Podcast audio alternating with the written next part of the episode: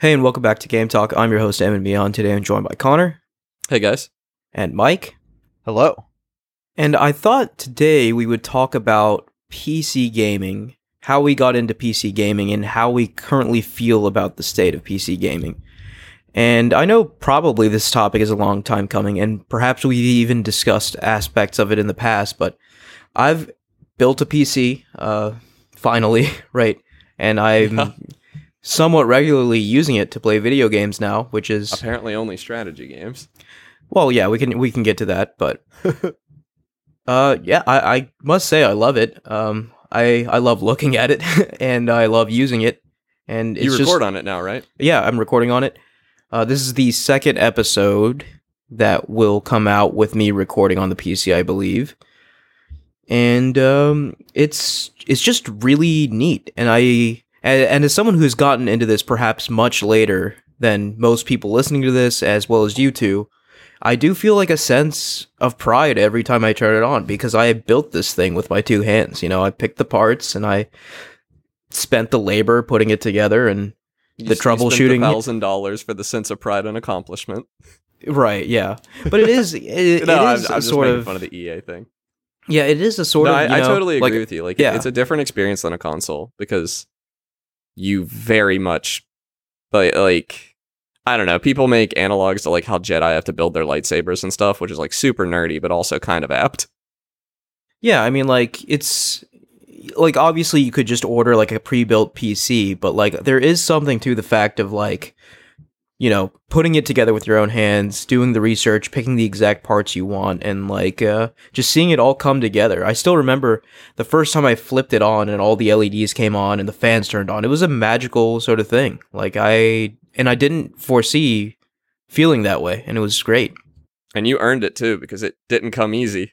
Yeah, so I guess a little bit of background. So I actually started the build for this during COVID, right? So like Around the same time I built mine. I think if I so, yeah. right. So like this was still in the thick of COVID, no vaccines yet, you know, like I- what, like 2020 I believe this was. Yeah. And I had ordered a series of parts and I received all of them and I put my PC together, but the only thing I was missing with it was a graphics card. And obviously, uh, I wanted a 30 series car, specifically a 3070, and those were almost impossible to come by at the time. And I did, you know, try, right? Like I, I it's not like I was F5ing every day like a maniac, but like I did proactively keep an eye out, but no such luck until uh, here we are in 2022, right? Like a few months Crypto's ago. crashing. Stuff's finally available again. Yeah, a few months ago, I was able to get my hands on a 3070 Ti, and I thought, okay, yeah, like I am overpaying a little bit for this, but I believe this is probably the, you know, the closest I'm going to get to building the PC I want, and the opportunity has presented itself, so why not? So I did it and installed it, and after a little troubleshooting, I have a PC now, and uh, it's great.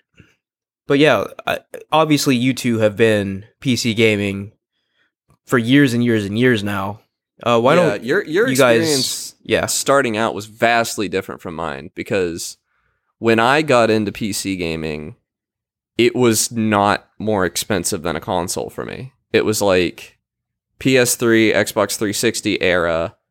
Both of those were like 400 bucks or something, I think. Or more. P- well, PS3 was 600 when it came out. Yeah, this was later in the Okay, lifespan. yeah. But uh and I already had a PS3, but I built my first PC, I think it was $450, something like that. And it was not great. It was like a little stronger than a PS3 or an Xbox 360, but those consoles were like 5 or 6 years old at this point. So of course it was stronger than they were. So you must have been like what middle school? Yeah, I was in middle school. My dad helped That's crazy. Yeah. Yeah. I didn't really pick out a lot of parts. No, that's not true. No, I did pick out all the parts for this. I did a bad job picking out the parts. Oh yeah, like, you were, I, I were think so my young. first graphics card, it was like a GTS 450. It was before GTX even. okay, yeah. Or it was like weaker than GTX, I forget. But it was an NVIDIA card. And uh it, it did okay. I didn't have a 1080p monitor, so it was like 1366 by 768, I remember. And because I was at such a low resolution, games ran pretty dang well on it, and I had a good time. I was able to run most games at that resolution at like high or ultra for my four hundred and fifty dollar PC. Hey, your your resolution was better than the console contemporaries at the time. really? Yeah, they were Yeah, 1280 by 720. 720, huh? Yeah. yeah. Yeah, so I was running, yeah, I was running games on ultra settings better, and I, I mean, that was uh, Battlefield Three was like the big PC game I played on that. I played that with my buddies. nice. Yeah. Battlefield, uh, Battlefield Three and Battlefield Bad Company Two were like the big ones. Yeah. My, my actual like, first like PC gaming exposure, it was all MMOs. I was playing like Mm, Maple Story didn't need a good computer, but like Mabinogi, Flyff, a ton of like terrible Korean MMOs that I played. Oh yeah, I mean, if we're if we're counting the actual games, right? Like you know my history with MMOs as well. Like I think we all have an history with MMOs. Was I- actually I don't nice really. having a it, it was a huge upgrade for Minecraft too. I forgot about that. I was playing Java Minecraft a ton, and Oh, I could like finally play it at a decent frame rate, and that was incredible. Yeah, I remember Minecraft being a defining PC experience for me. But yeah, like Minecraft Minecraft is the is the stress tester for your PC in that era era of game. Oh, and Spore. Spore was a big one too because my old computer could barely run Spore. It was like that. That was a big one that I I bro- broke in the new PC with. I was very excited. nice, yeah. Yeah, The and that was my. I've only had three PCs that I built, and that was the first one. Yeah, I mean, I don't foresee myself replacing this. I, I I want at least ten years out of this thing. You know what I mean? Like Yeah, before I seriously replace like all the parts or whatever. But yeah, and I ended up selling that PC later to a friend. Actually, in retrospect, I kind of overcharged him, but I ended up selling it to a buddy for like 400, 400 bucks, maybe three hundred bucks. Either way, kind of overcharged him a little, probably. mhm. but he just wanted a PC to like play Skyrim on and stuff. And you know, it might have only been 200 and 200 actually would have been a fair price. It was a really long time ago. Anyway, I built my second PC and that time my budget was like $800. So this time I'm like well into like more expensive mid-range, console yeah. territory, yeah. But this one was like it was stronger than a PS4 and an Yeah. Xbox One and I bought it before a PS4 or Xbox One were even available, like well before. Yeah, that checks out. and uh had a good time on it. Lasted me until 2020 I- it got me all through high school basically. Very fun fun times were had. I still have it actually. I still use um it was that was when i got into like incremental upgrades as i went. So it probably wasn't stronger when i first built it but by the time the ps4 and xbox one came out it was stronger because i had upgraded the graphics card and stuff Right. Yeah, it's crazy to me, like, as someone who did this recently, like, built a PC recently, to hear that you did this in, like, sixth grade or whatever is is pretty crazy, you know? well my dad works in it so i had right, very yeah. competent help so How about yeah. you, Mike? What was your See, my my parents were like pre-built animals. They just like pre-built. I didn't build my first PC until I was, or completely build mine from scratch until I was out of college. It's like 2018, 2019. Really? Yeah. No, I had I had a pre-built before that that I had just kind of cobbled together parts into. So But even cobbling together parts, you know, that's you know, that's Yeah, half the experience. half I mean, the I, yeah, like I had been working The- with computers before that though, because all my computers previous to that had some kind of upgrades or installation or anything. Like I think I installed my first video card when I was in sixth grade. yeah, and that's Like- like that was basically because my dad did most of it, like actual Yeah. hardware stuff. Like I was there and helping. Mm-hmm. I learned. But- I literally learned the computer internals by myself on my own in like sixth or seventh grade. No, my That's- dad that's built me like Maybe some before that. insane computers before I built my own. I had this big, I had this like behemoth PC. It wasn't even that good, but it was like gigantic. Like it was like the size of a desk. And it Yeah. like had two processors in it, which is like nuts. Like two graphics cards is not like ridiculous. That's a thing people do, but I've never seen another computer Two that had CPUs. two processors in Yeah. it. Yeah. That's crazy. and it didn't even work that well. It was kind of wild. But it must have been like a really good bonding experience. You Oh yeah, no, being as young as you are, building that with your dad. Yeah. And my dad, where he works IT, he had like the parts that don't matter that much.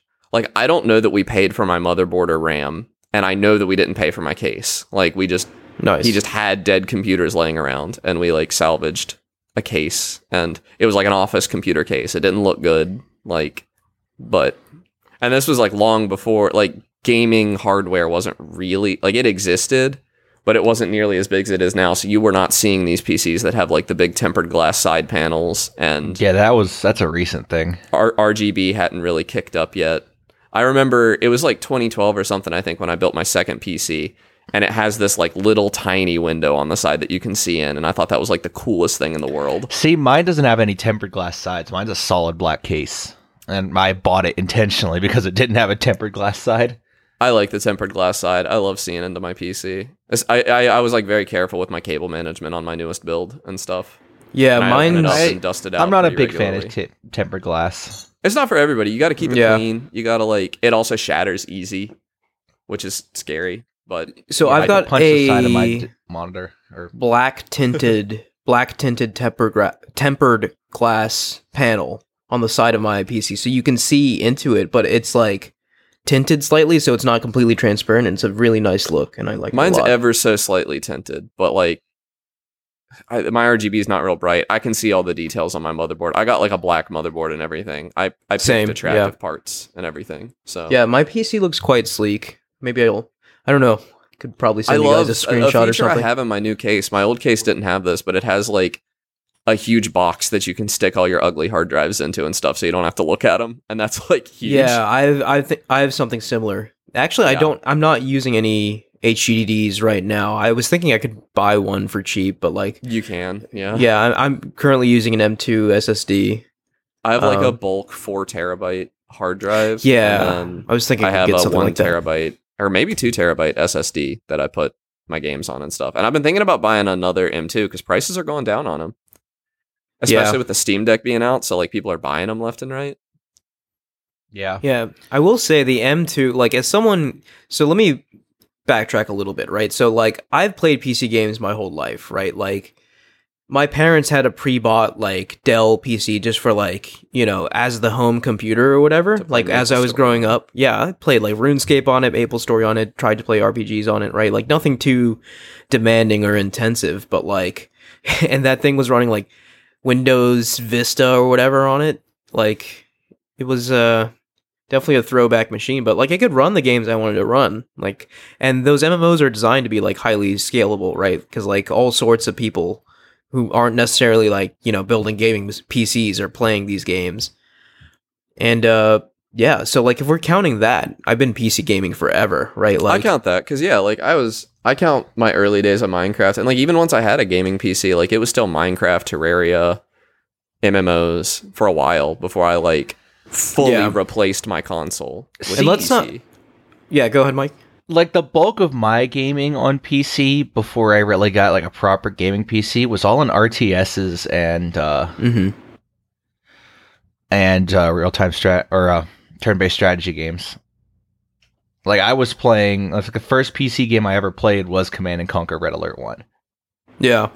So you guys probably didn't have the. Th- this might be an experience like kind of specific to me. I mean, I'm sure a lot of people have felt this, but I, I don't know how many of our listeners will relate. But I got into PC gaming in middle school long before anybody else I knew did, which meant that I had nobody to play any games with other than Minecraft. Like Yeah, I distinctly remember middle school, high school, everyone was on it On was Xbox. Xbox, Xbox, was I had a Like PlayStation, yeah. so it was it was miserable. mostly wasn't until, 360. like, very late high school that like some of my friends started getting jobs and were able to like buy a laptop or build a PC and suddenly I had some people to play with but they were too busy working so I still didn't get to play with them much. It it really wasn't until college when people started getting really into PC gaming and then crossplay. Crossplay was like the game changer. Like crossplay is really what introduced the no compromises PC to the world because even, you know, even when you could afford like the best PC in the world, you were still going to have you weren't going to be able to play with your friends that couldn't do that. And now you can. So there's like it's really just kind of perfect now. Especially like it, it really there's never been a better time to be a PC gamer other than the fact that it's really expensive now. Yeah, And I, I think it's going to go back because I really do believe that the natural equilibrium is that PCs cost about what a console does, but you have to like put more work into it and you get a better experience f- for that work. That's like where it thrives and we're not there right now. Right now it's still way more expensive to build Right. a PC. Unless you get like a Steam Deck or something, but I don't I don't have a Steam Deck so I can't really talk about that meaningfully. But yeah, I guess just to uh, fill in the gaps for the for my history, right? Like starting in college, I had a laptop that I used for obviously college, but also for gaming, right? So it was a gaming capable laptop, uh, and that's where I really got introduced to the 4X strategy games that I still love today, like Civilization 5. I've told this story many times that freshman year of college, I got introduced to that and it was like getting sucked into a black hole Yeah. and uh, I've loved PC strategy games ever since. And my only sort of avenue to experience those up until now was my laptop, right? And you know, since then I've replaced my gaming laptop with a better gaming laptop, but like gaming laptop was my way to experience PC gaming for many, many years. It's only earlier this year that I finally built a dedicated PC and it's uh it's definitely better, I think. Like, you know, like the my laptop right now has a quote unquote 3070 in it, right? But it's a laptop 3070, not like so a real a 3060 basically. yeah 3070. But like, yeah, like my PC can run circles around my laptop, even though have, on paper they have similar specs. Yeah, Nvidia really shouldn't. Their their naming for their laptop GPUs is very misleading Yeah, because it, it really is. It's it's a level down. So if you have a 37 in your laptop, what you really have is a 3060 essentially.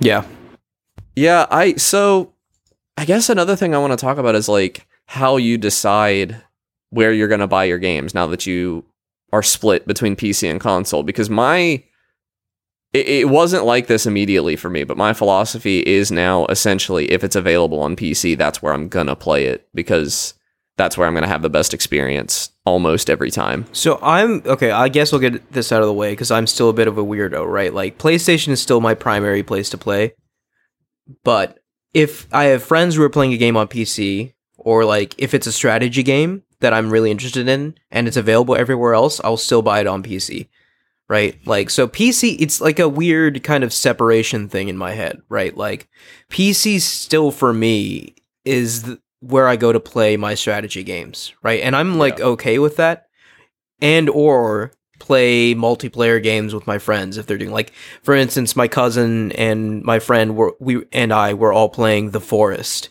And The Forest, if you guys don't know, is like a first person survival game.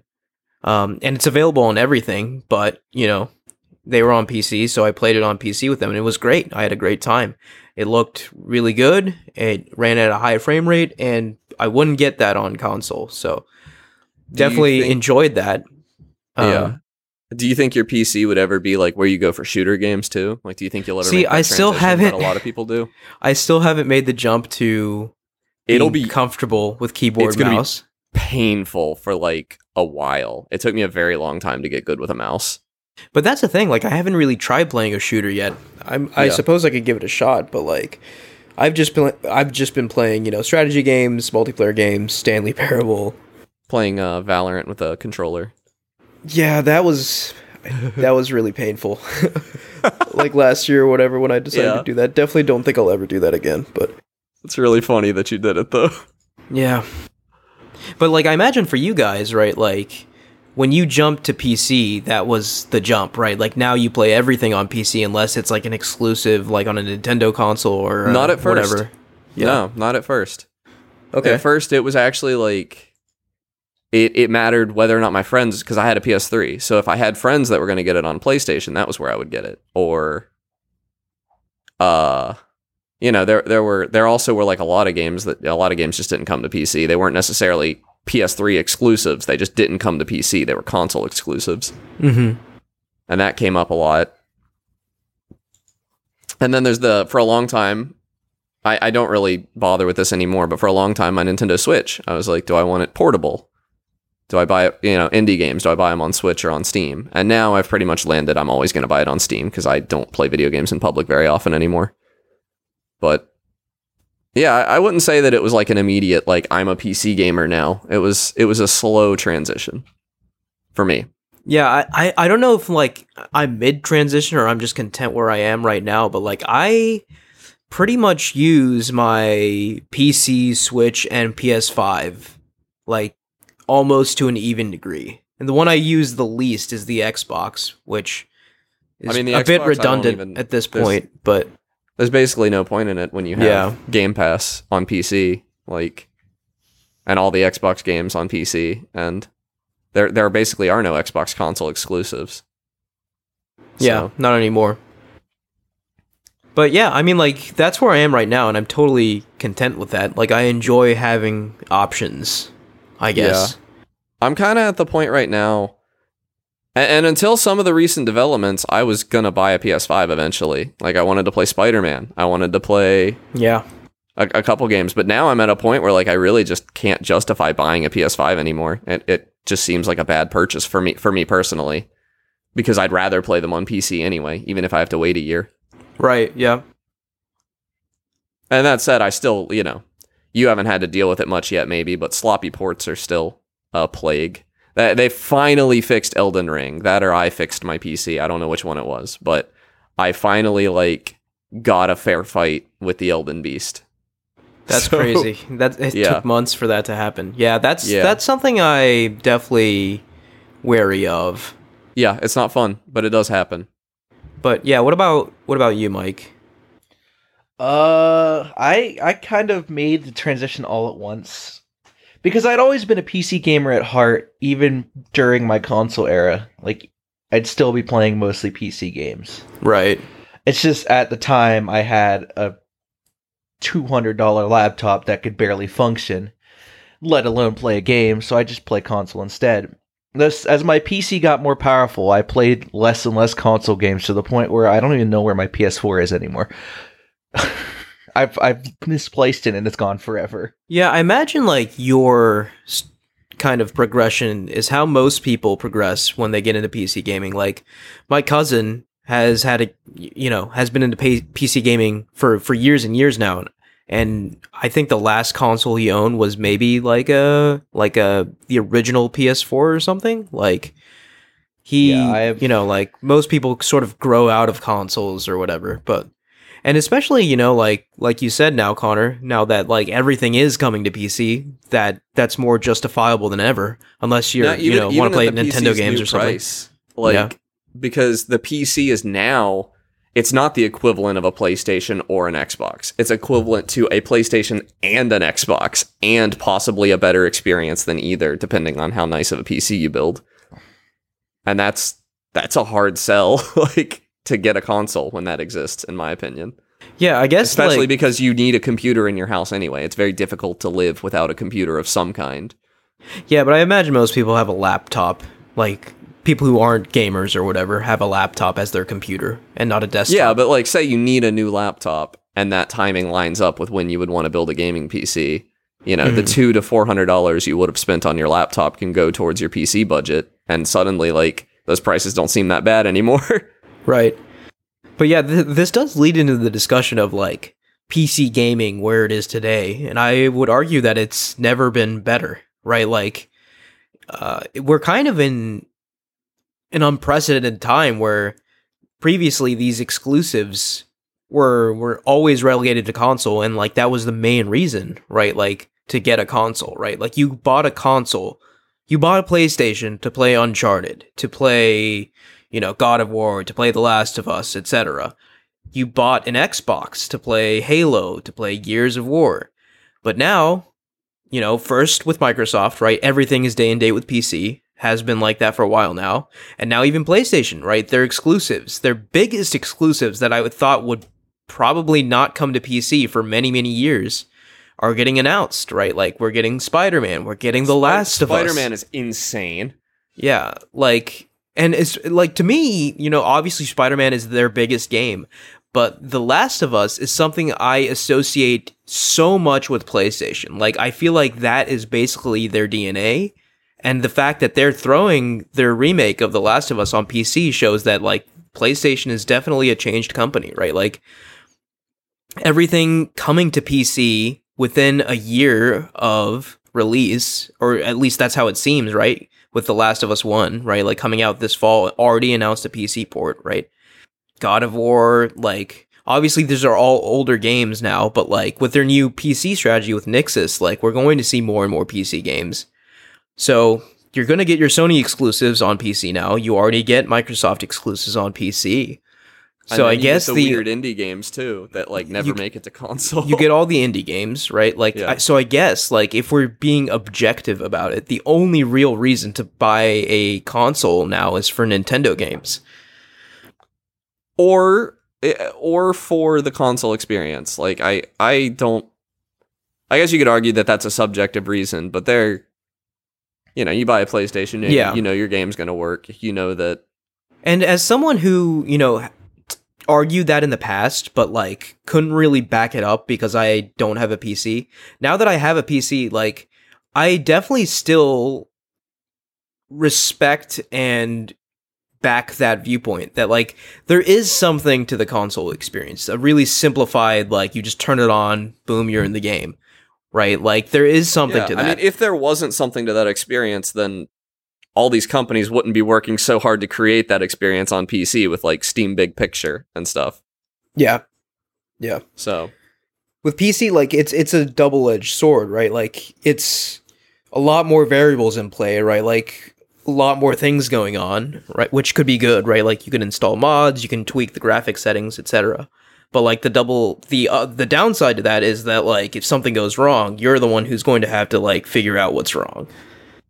Yeah, and it's again, it's never been better than it is now. Agreed. Like, yeah. I I remember times in the past I would download these terrible free Korean MMOs and I would spend more time trying to get them to work than I would playing them because that was before it might not have been before Steam, but it was before Steam had non-Valve games on it. It was before it, it- you know, it was before stuff was standardized and you'd have to like download drivers, you'd have to like you know, troubleshoot all these different things and like mess with settings and all this. And now you can be pretty assured when you buy a PC game, it's either going to run immediately and be fine, or you should probably just return it because the amount of work you're going to have to do to get that game to work is probably stupid. Mm-hmm.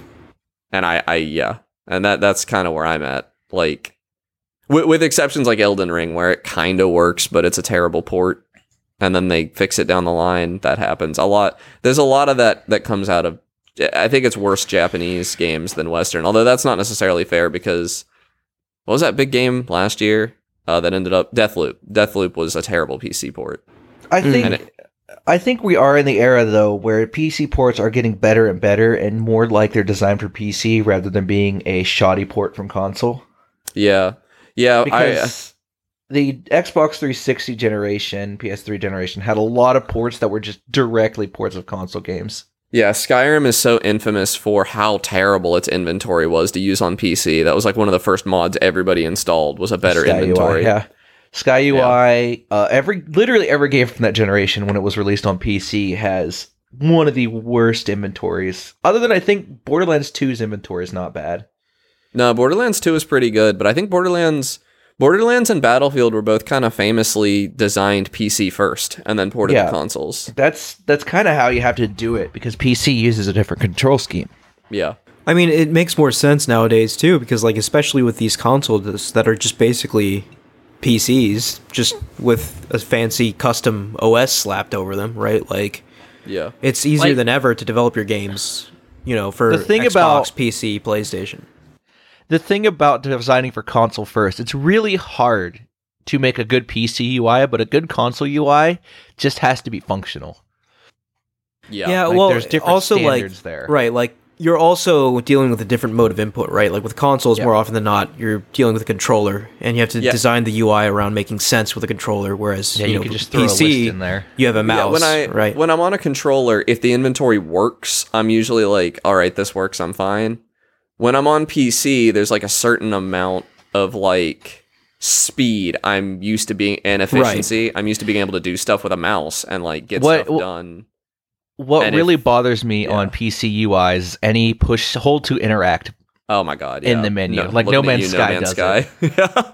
Like that should be an option to turn off, especially on PC where I'm deliberately doing an action and it's never a misinput.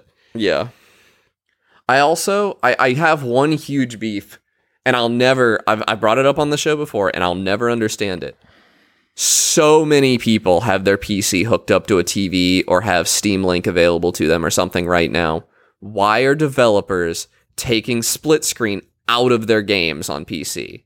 And they they are in many cases deliberately just removing the option because you can get a mod like the code is still there it still runs the setting like the option in the menu is just not there anymore Well, I And would i don't know why I would almost argue that's not even just a PC problem. I think just gaming in general, unfortunately, is moving away from split screen Couch co-op. co-op. Right, right. couch but even co-op, games that yeah. come with couch co-op on console have it removed in PC a lot of the time. Like Minecraft, for instance. Minecraft has couch co-op on every console. Why does Bed Bedrock Minecraft not have a split screen option on PC? There's no. yeah, that's crazy. Yeah. Yeah. I guess there's just this perception of like you're going to be at your desk or whatever and on a monitor and not on your couch with like others. And it's literally But- like the same executable that runs on Xbox One and PC, I'm pretty sure. And the only difference is they they have to go in and make sure they take out couch co-op. Like I would love to sit and play Minecraft on my couch with people. That's it's such a good game for that. And like this isn't new. This is like Left 4 Dead 2 did not have split screen on PC. Granted, the culture was different. Not a lot of people had their PC hooked up to a TV back then. But Yeah, back in the day, not a, people had like one monitor. Yeah, but yeah, that's the other thing. Everybody's got two monitors now. Why can't why can't I have one monitor? My friend If- on a controller has the other monitor, and we play the If you- game together. Like, Today, today's hot controversial take: If you have a PC and you don't have two monitors, what are you doing? uh oh, do you have two monitors, Ahmed? I don't, but I I, was actually have plan- I was planning on getting, getting Two, more than two one, yeah. monitors has changed my life. I went from one monitor to two monitor, and it's changed everything. All right, so now I can, you know, do things on one. Screen Yeah, I know, like, something up on the other. At one no, point my for work, that, Mike. at one point for work, I will. I want to say just really quick. One point for work, I believe had four monitors, and it was Oh just yeah, glorious. It's a game changer. But like, Yeah. I can't yeah. imagine doing game development on one monitor. It's painful. Like, oh yeah, Unity alone takes up two monitors for me. But um, I will say the exception, at least for productivity, an, an ultra wide monitor, especially at Windows 11, has these features to like really easily snap windows to like certain sizes on your screen. If you've got like a 4K ultra wide monitor, you have more. You have, in a literal sense, you have more screen real estate than I have with my two monitors. yeah. But yeah, that I doesn't was work thinking super a lot for- about like if I ever want to upgrade my monitor, ultra wide is probably the way I want to go. I kind of want the QD OLED ultra wide. Um, the Alienware one, yeah, that, there's That- only yeah, one. that looks yeah. really good. Yeah, It looks really good. I, I've been like on, I've like had it in my cart and stuff looking at it.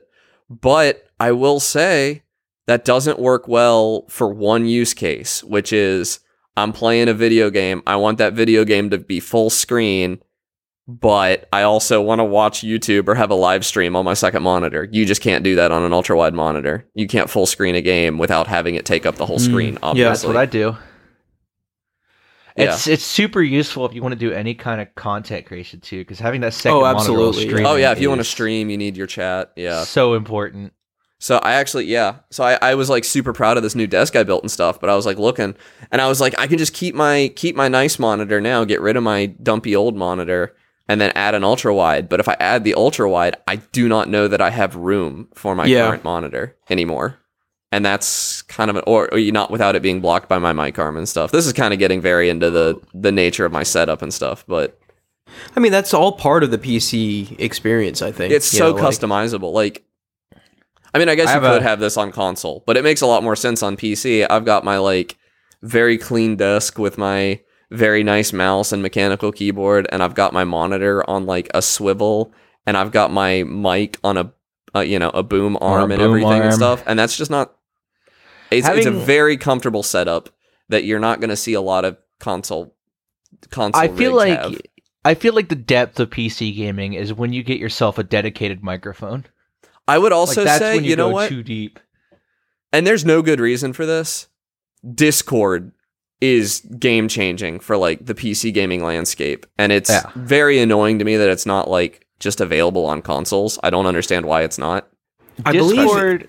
Discord is in the process of being integrated with PlayStation right now, which is Okay. going to be a huge positive because their party system is pure detritus. because it's not Right bad now. right yeah it's not terrible right now but like i play a lot of games with my friends on xbox and they just have their laptop open and have discord open and stuff and that's fine but i feel like it would be a better experience for them especially like a lot of he- gaming headsets and stuff now have to have like two two inputs and outputs so that you can plug it into your phone for discord and your console for game audio like oh, They that's have, a common thing they have feature. that now.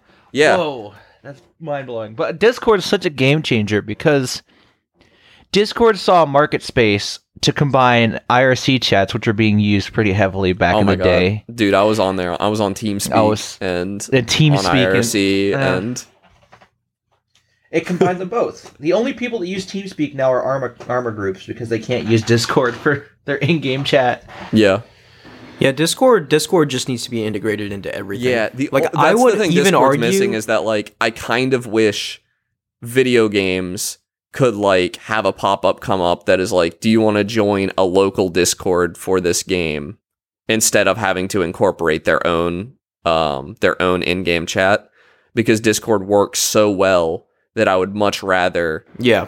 have Discord than have a chat in the game. I would even argue that Discord is so good, and this won't ever happen because of stigma, that like companies should adopt it for their workspace chat.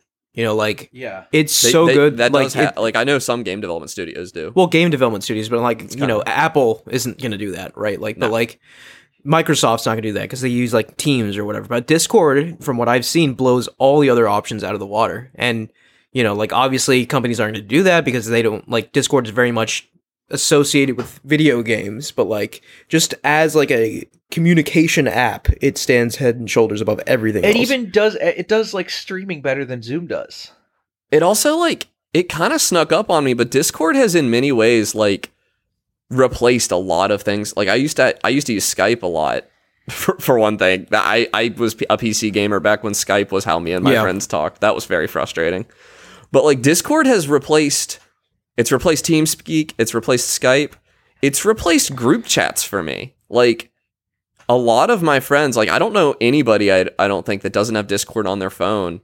And most group chats I'm in are just Discords now. yeah. Yeah. And that like ours, that's how we talk now. like Yeah, Yeah. we've completely abandoned Slack. yeah. And There's plus, only you like know, two like people that use that Slack now. it's a great sort of equalizer from the mobile perspective, right? Because like iOS has their, you know, blue bubbles that their Oh Wi-Fi my chats God, that they yeah. That's- enjoy, I use right? Snapchat for that reason. as And well. like Yeah. obviously the like I've talked to many iOS users who don't like texting me because they get green bubbles or whatever. Discord, it's all just Wi-Fi chatting, and that sort of evens the playing field. So Yeah. that's another positive for it, I guess. Yeah. And it also like is just really nice. It, it's better than party systems because like I can have a Discord server and nobody's on, but I I'm going to be playing a game for a bit. So I hop on the Discord server and then somebody else just sees like, "Oh, Connor's on. I'll hop on for a bit and we'll talk for a bit." And that like there's no competition in that market. Like Yeah. you can't do that with PlayStation parties. It You is can't do that crazy with- how how they just nailed every aspect. They nailed the voice chat aspect, they nailed the video chat aspect, they nailed like the hangout aspect, like the streaming aspect, like That's actually There- something me and my buddy Antonio really like to do. We were into Noita for a long time, and we would just both hop on Discord and we'd both share our screen and toss the other's gameplay up on our second monitor so that we, you know it's not a multiplayer game, but like we were just kind of hanging out while we played it and we could see what the other one was doing, yeah. and that was just sick. Like it was it was super cool. PC and that that's another thing you're you're not going to get on console. That's a PC exclusive. Yeah, not Feature. yet n- not yet at least. I Actually, do yeah, actually, no, that's not true. Not yet. Doesn't PlayStation Five have? Uh, Well, I mentioned earlier, right? They're uh, well, they oh that specific feature, yes, that Yeah. like you can have a buddy like watch you play your game or whatever. not yeah, on you- like a second monitor, but you can have it like in a little like pop up window. yeah, right? pop up like snap to a section of the screen, which is really nice. Yeah, no, but, that's, like- that's passable as getting the same. But I do feature, hope yeah. like we get full Discord integration with PlayStation because like I I from firsthand experience, you know, playing PlayStation games with my friends, like it's so frustrating. Like sometimes we just have Discord open on our phones, sometimes we use the in-game chat system. Like, be w- nice to have like just one unifying thing. Yeah, the only time I like an in-game chat is like instances like Phasmophobia where it's proximity chat.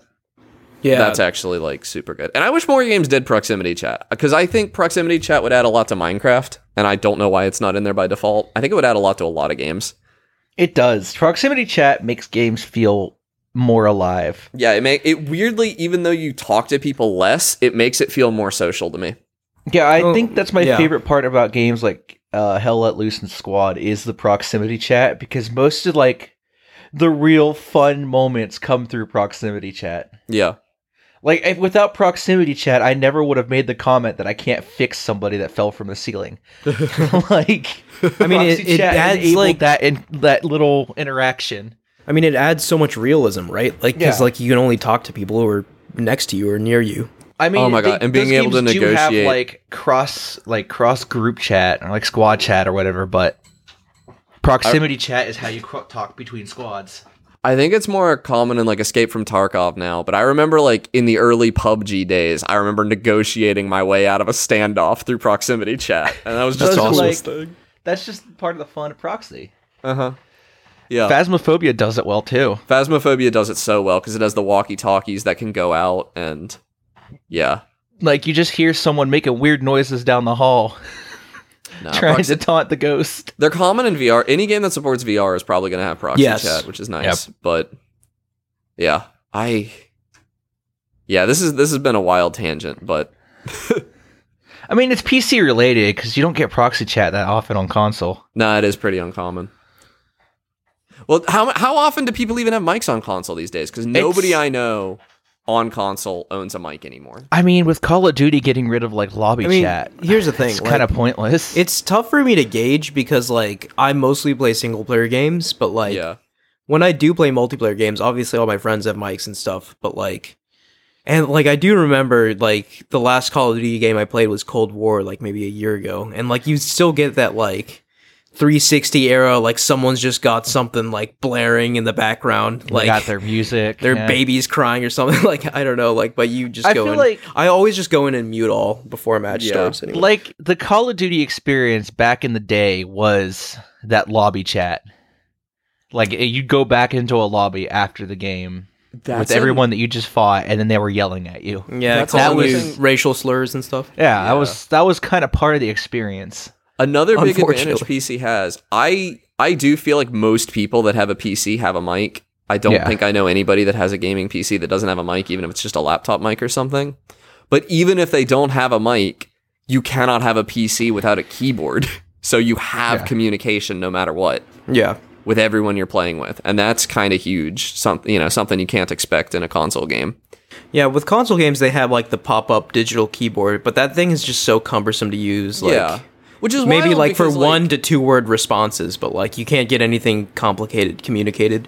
there's no reason this should be PC exclusive. I don't know if Steam, if Valve like has a patent on it or something, but like the Steam controller keyboard was really good, and I could type really fast on it. Like not as fast as with a normal keyboard, but fast enough that like I could. Wasn't message it controlled by two analog sticks? Yeah. Yeah. Well, it was controlled by the two touchpads, but there's no reason it couldn't be controlled by two analog sticks. Yeah, I think that's. I think when you use another controller that isn't the Steam controller but supports the input style, Yeah. it just uses both analog sticks. And it works great. I don't understand why consoles haven't like adopted that style because it works really well. Like wh- a whole maybe so really saying well is an is there a physical but keyboard on the controller? no. no. So what what are you suggesting? Just like uh, A use the keyboard pops touchpad as a up. trackpad? No, it so it could be two sticks, but it like instead of having one cursor, you have two cursors, and you're not hovering over a letter. It's like almost like a cursor that moves when you move the stick.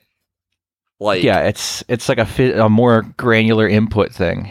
yeah. So it's not like I move the stick up and the cursor goes up. It's more like if I slide the cursor up, I'm over one letter. If I push the cursor up farther, I'm over a different letter. If that makes sense. And you have Huh. two of them, and like the left trigger presses a button on the left cursor and the right trigger presses a button on the right cursor and you can type really fast that way and it really doesn't have a high learning curve I, i'm doing a bad job explaining this so if you like google steam controller keyboard or even the steam deck has it too i'm pretty sure you'll see like why this is so good and i don't understand why it's not more common the other thing i don't understand why isn't more common is that like wildly Nintendo is the one that got this right. But the ability to use your phone as a microphone for your video game is really smart because everyone has a phone. like, So I know. F- I think all three can do this now. okay. I believe I've done this with Nintendo. I've done this with Xbox and with PlayStation. All three, didn't know I like their respective apps. You have to use the PlayStation app. You have to use the Xbox app. You have to use the Switch app. That's pretty good. That's a pretty good feature that they have done. Yeah. But you can obviously do that on PC by just using Discord as well. Right. You guys have any final thoughts? Nah, really. I don't think so. I just like I just like my PC. Yeah, definitely glad I uh at the right young Oh, no, age I do- I do have one I final thought. Yeah. uh, that I kind of forgot to go over, which is that like this is this is more of a like a personal story where I was kind of being a bad friend, but I remember when I first got into PC gaming, I was like kind of a douche about it. I remember You felt like, superior or whatever. yeah, I would go to friends' houses and like see their 20 to 30 frames per second Xbox 360 on a 720p Peasants. screen and I like and I genuinely like it was not great. A lot of Xbox 360 games look really bad and you can't even like really tell what's going on and I would like whine about it and stuff. But Connor like, be a Connor out there like peasants. If I My could go superior PC 60 FPS. if I could go back in time. I would not be my own friend. I was being very Yeah. bad. No, I mean like you have long hair at the time. I did. I mean, yeah. Long PC blonde hair. Like there Yeah. is that are there's Dirty blonde. memes of like the master race and stuff like that. So like there is like a bit of a reputation for PC gamers like But there, there was also like flexing their superiority or whatever. You go over and like my friends are like, yeah, you want to play? Like I'm, I was okay at shooters. I was pretty good at them, and my friends are like, oh, I want to play multiplayer with you. And then they hand me a controller, and I'm like, I, I Oh. can't do anything with this. I can't hit the broadside of a barn with a contr- with a stick. Like, you know, I'm just really bad at it. So. It, I I always have been. I never really learned to play first person shooters on a controller, so I'm I get my, you know, my butt handed to me Yeah. and I'm having a bad time, and that like reinforces my like being a douche about my PC. And It's funny. fortunately, I only ever really did it to like one or two friends, and like they just kind of like got mad, and then that was the end of it.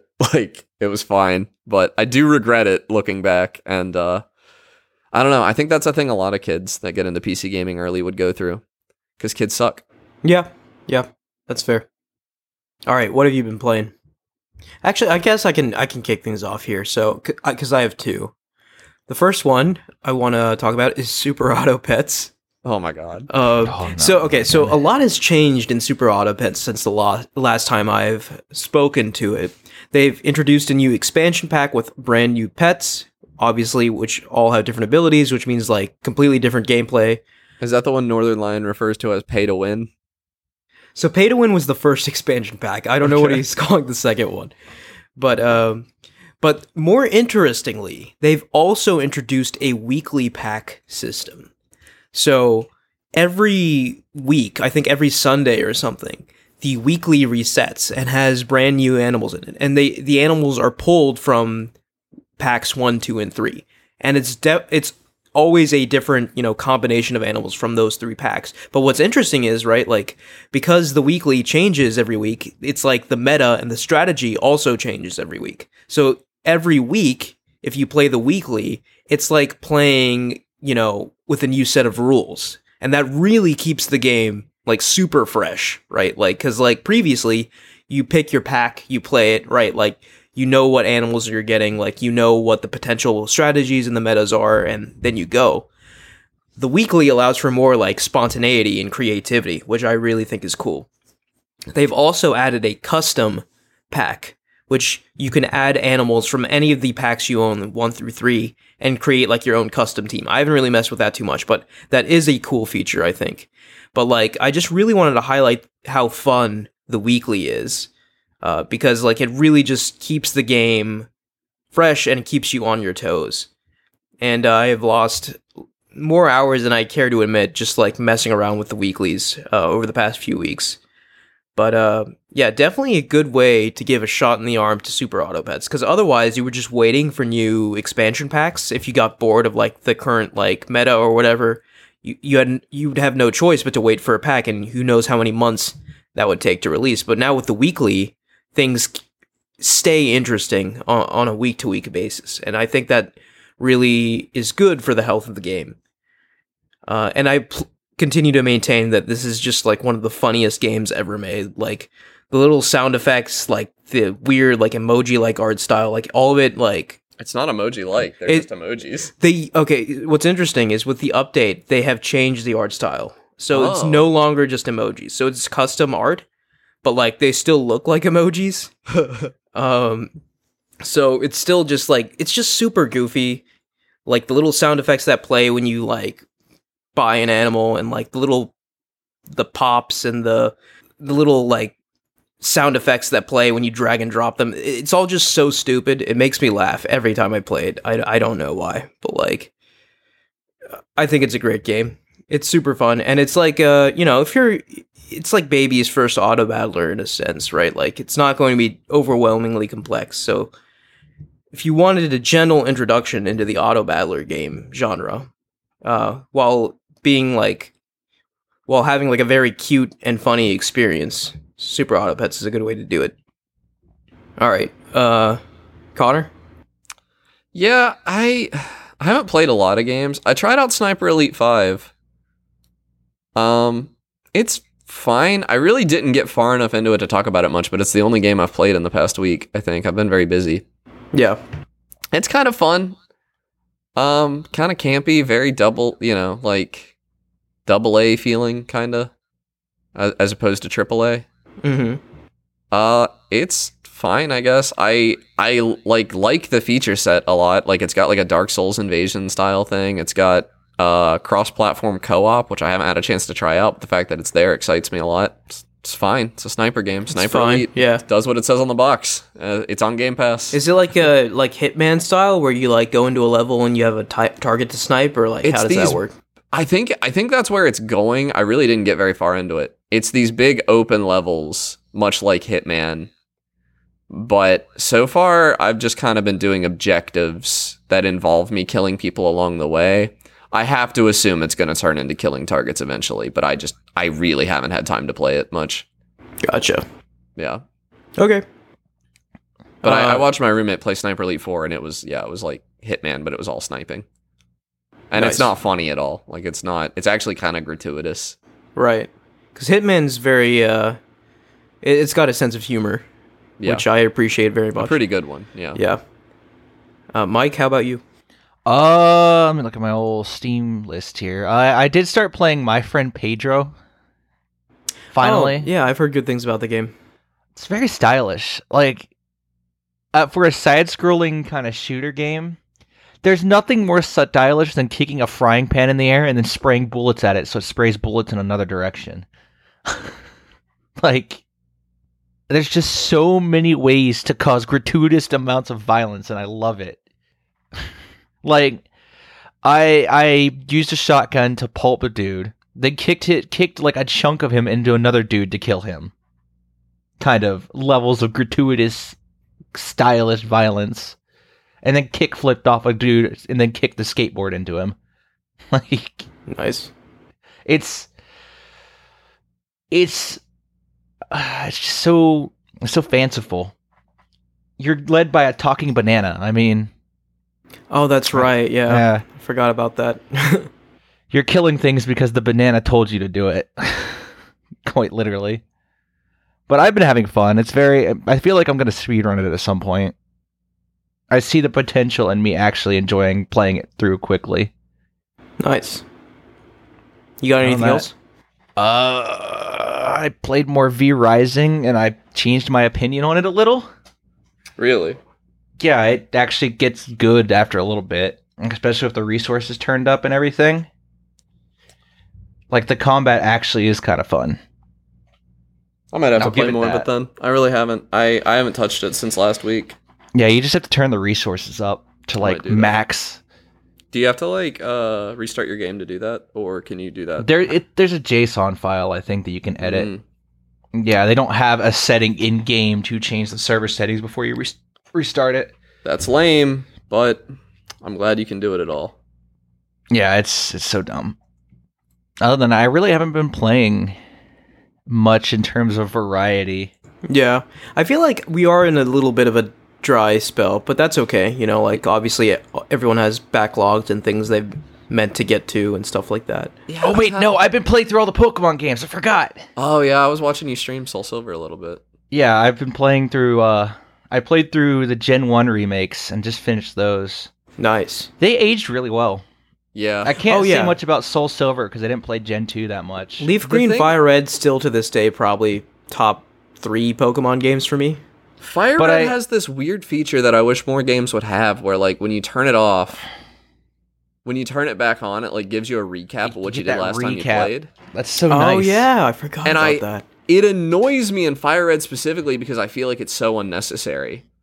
But like there are so many games where I wish I had that. Yeah, but just Like- imagine if you pick up Fire Red and then like come back to it six months later. I feel like Yeah. that'd be pretty helpful. I Yeah, feel like sure. like after playing through a little bit of Soul Silver, I didn't realize the difficulty spikes it threw at you for absolutely no reason. Because I've gotten stuck on two gyms so far. Stuck. Wow. Soul Silver is really nice because it is Gen 4 and Gen 4 has the shiny charm uh glitch. It also has one of the slowest rates of everything scrolling. Yeah. I It didn't is- think that carried into Soul Silver, does it? No, it's everything scrolls so slowly. Huh. It's I- miserable. I didn't notice. Good thing I have fast forward. I was hanging out with a friend and we uh we did the shiny charm glitch. Is it shiny or no, it's cute charm glitch where uh if you have a if you get the right trainer number, which is RNG manipulation, and then you have a Pokemon with cute charm, uh you can increase your shiny odds to 1 in 4. That's absurd. Yeah, I think literally my uh, my luck is super high right now because the first thing I do when I walk into a new route after going through uh, Burnt Tower is encountering Entei. Oh my gosh. Literally first patch of Nice. grass. I Not didn't even even know you could that early. I didn't know either. I couldn't catch him because I didn't have the setup for him. Yeah.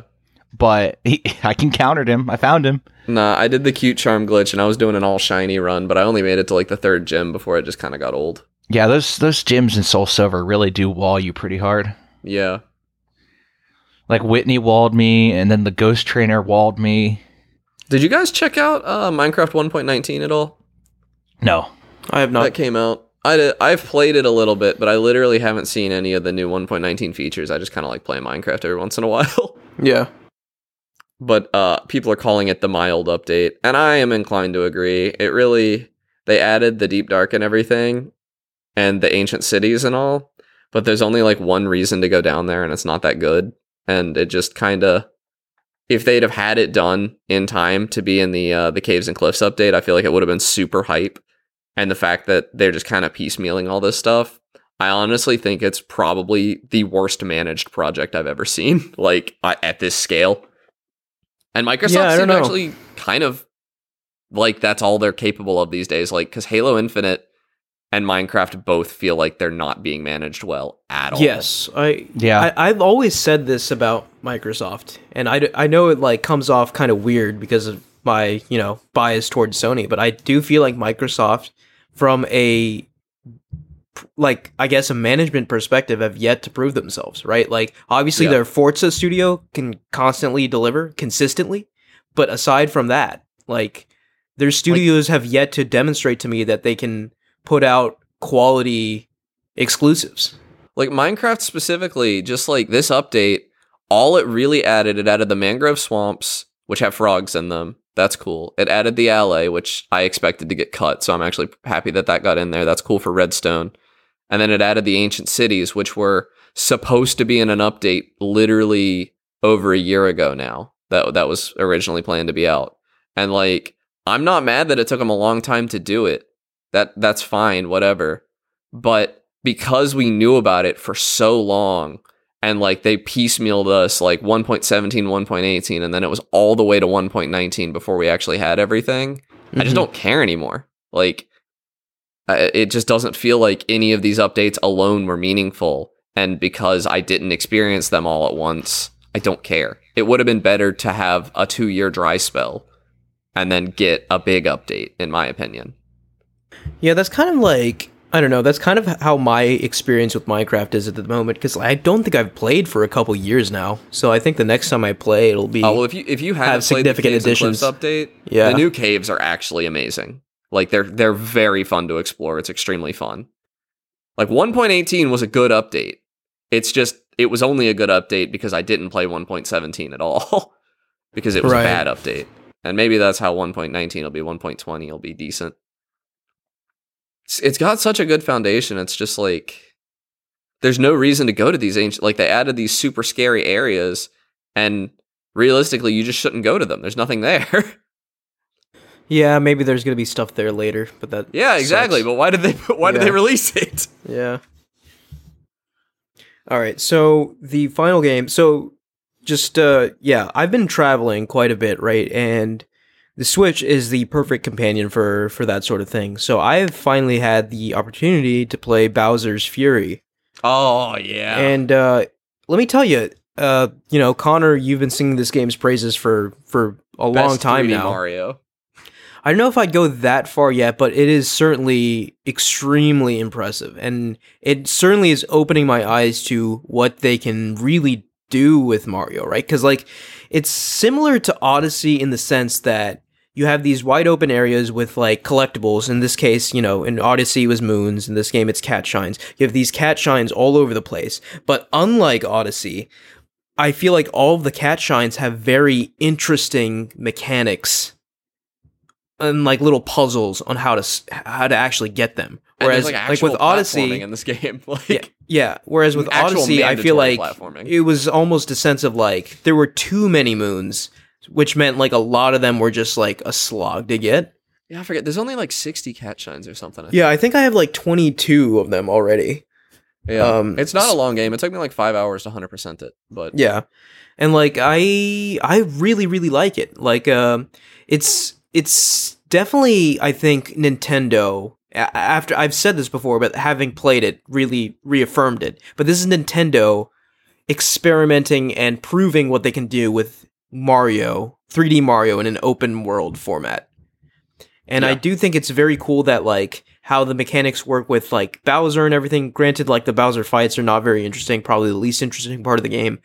But how when Bowser appears, the levels change, right? And certain things you can only access while Bowser is active.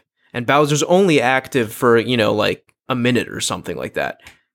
So I don't know. It's really cool how like the entire world is just there, right? Like every other Mario game, 3D Mario game, you just you have to like hop into paintings in 64 or like, you know, into planets or worlds or, ride whatever. The Odyssey somewhere. Yeah. Yeah.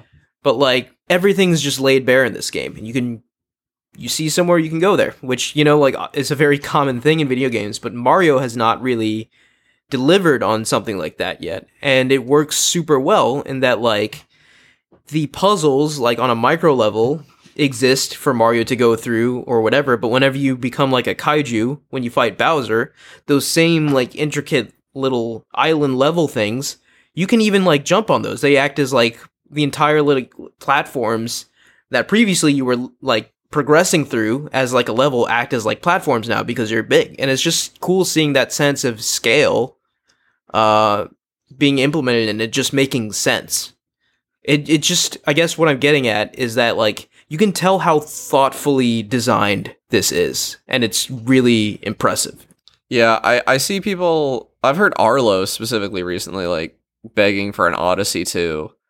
I would much rather have a full length Bowser's Fury than an Odyssey 2. I like Odyssey. I don't think it begets a sequel in the same way that Bowser's Fury begets a full game. So okay, so the only so there's a couple things in Odyssey I like better than uh, Bowser's Fury. One is the move set, right? Like Mario felt better to control in Odyssey, in my opinion. Right. So that there's like this um there's this issue where like the better it feels to control Mario, the harder it is to make actual difficult platforming. Like Mario has so many moves in Odyssey that like Yeah. the platforming is basically effortless at any point in that game. And It's I, it's very difficult to make it hard at all. So like they had to take a lot of it, you know, a lot away in like 3D world and Bowser's Fury to make the platforming actually hard to do. And my other point in favor of Odyssey, which isn't this one's kind of a cheat because like Bowser's Fury is a very short kind of like experiment. But Odyssey just had more, I feel like uh the levels were better in the Yeah, sense felt that they like were places, they were yeah. places, they had better music, they were vibrant, they were colorful, I wanted to explore them.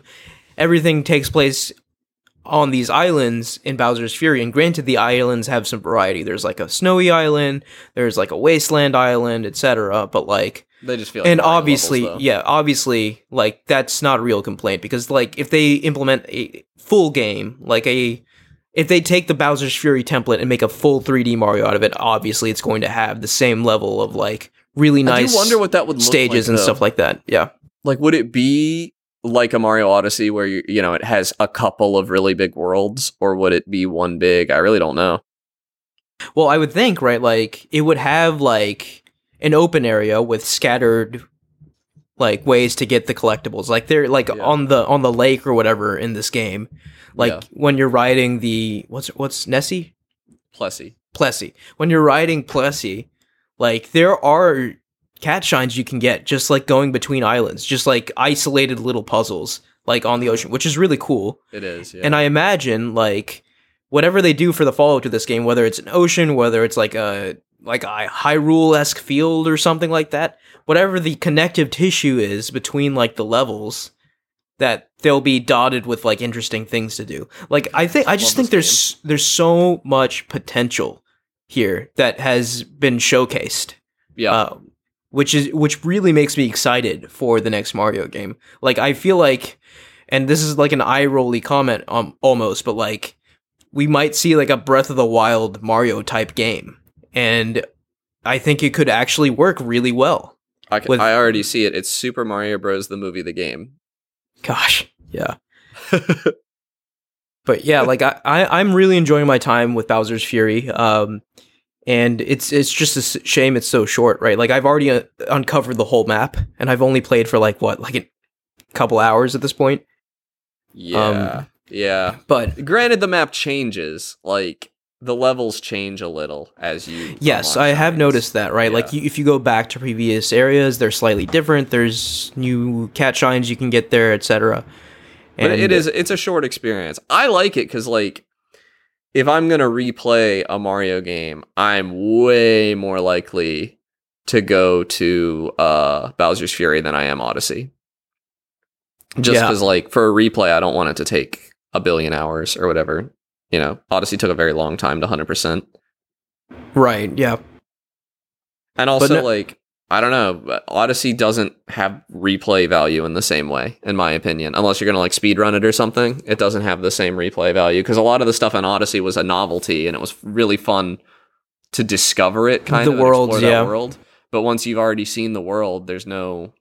I, I have felt no value in returning to Mario Odyssey, whereas. Like 3D World, I've played through more than once, and I think for the same reason 3D World was fun more than once, Bowser's Fury would be fun more than once because the platform, you know, the skill based side of it is there. yeah. No, it's it's a fantastic game. I'm Very glad I finally uh, took the opportunity to play it. It's perfect for like travel and stuff Oh, playing that because you can like plane. yeah, little bite-sized chunks of that game. All of it's good. It's that's another thing. Like it's because it's so short. Like there aren't really there are no like filler cat shines in my opinion. Like they're all interesting to a degree, right? like and I did not mostly with I the did not exception- feel that in Odyssey. Yeah, there are some filler cat shine. Like there are a few where you just have to get Fury Bowser to like break a block or something, and you get a cat shine. Or towards the very end, there's like a magic island that like moves around, and you have to like get to the island at the right place to get the shine. Those feel a little fillery, but there's less than ten filler shines Yeah. in the game. I think. I don't know. Just as a whole, it feels really tight. It feels concise, and it feels packed to the brim with really good level design and creativity. Yes. So that's it for me. Yeah. You gonna say something else? I'm good. I'm done. Oh, okay. All right, I think that is going to do it for us this week. Thank you all for listening. You can follow us at Ad Podcast Game Talk on Twitter. Please like, rate, and review us on Apple Podcasts, SoundCloud, Spotify, etc., any podcast services you use. Click the link in the description of this podcast to join our Discord and talk to us there. Thank you, Connor and Mike. Yeah, see you guys next week. See you next week. Bye.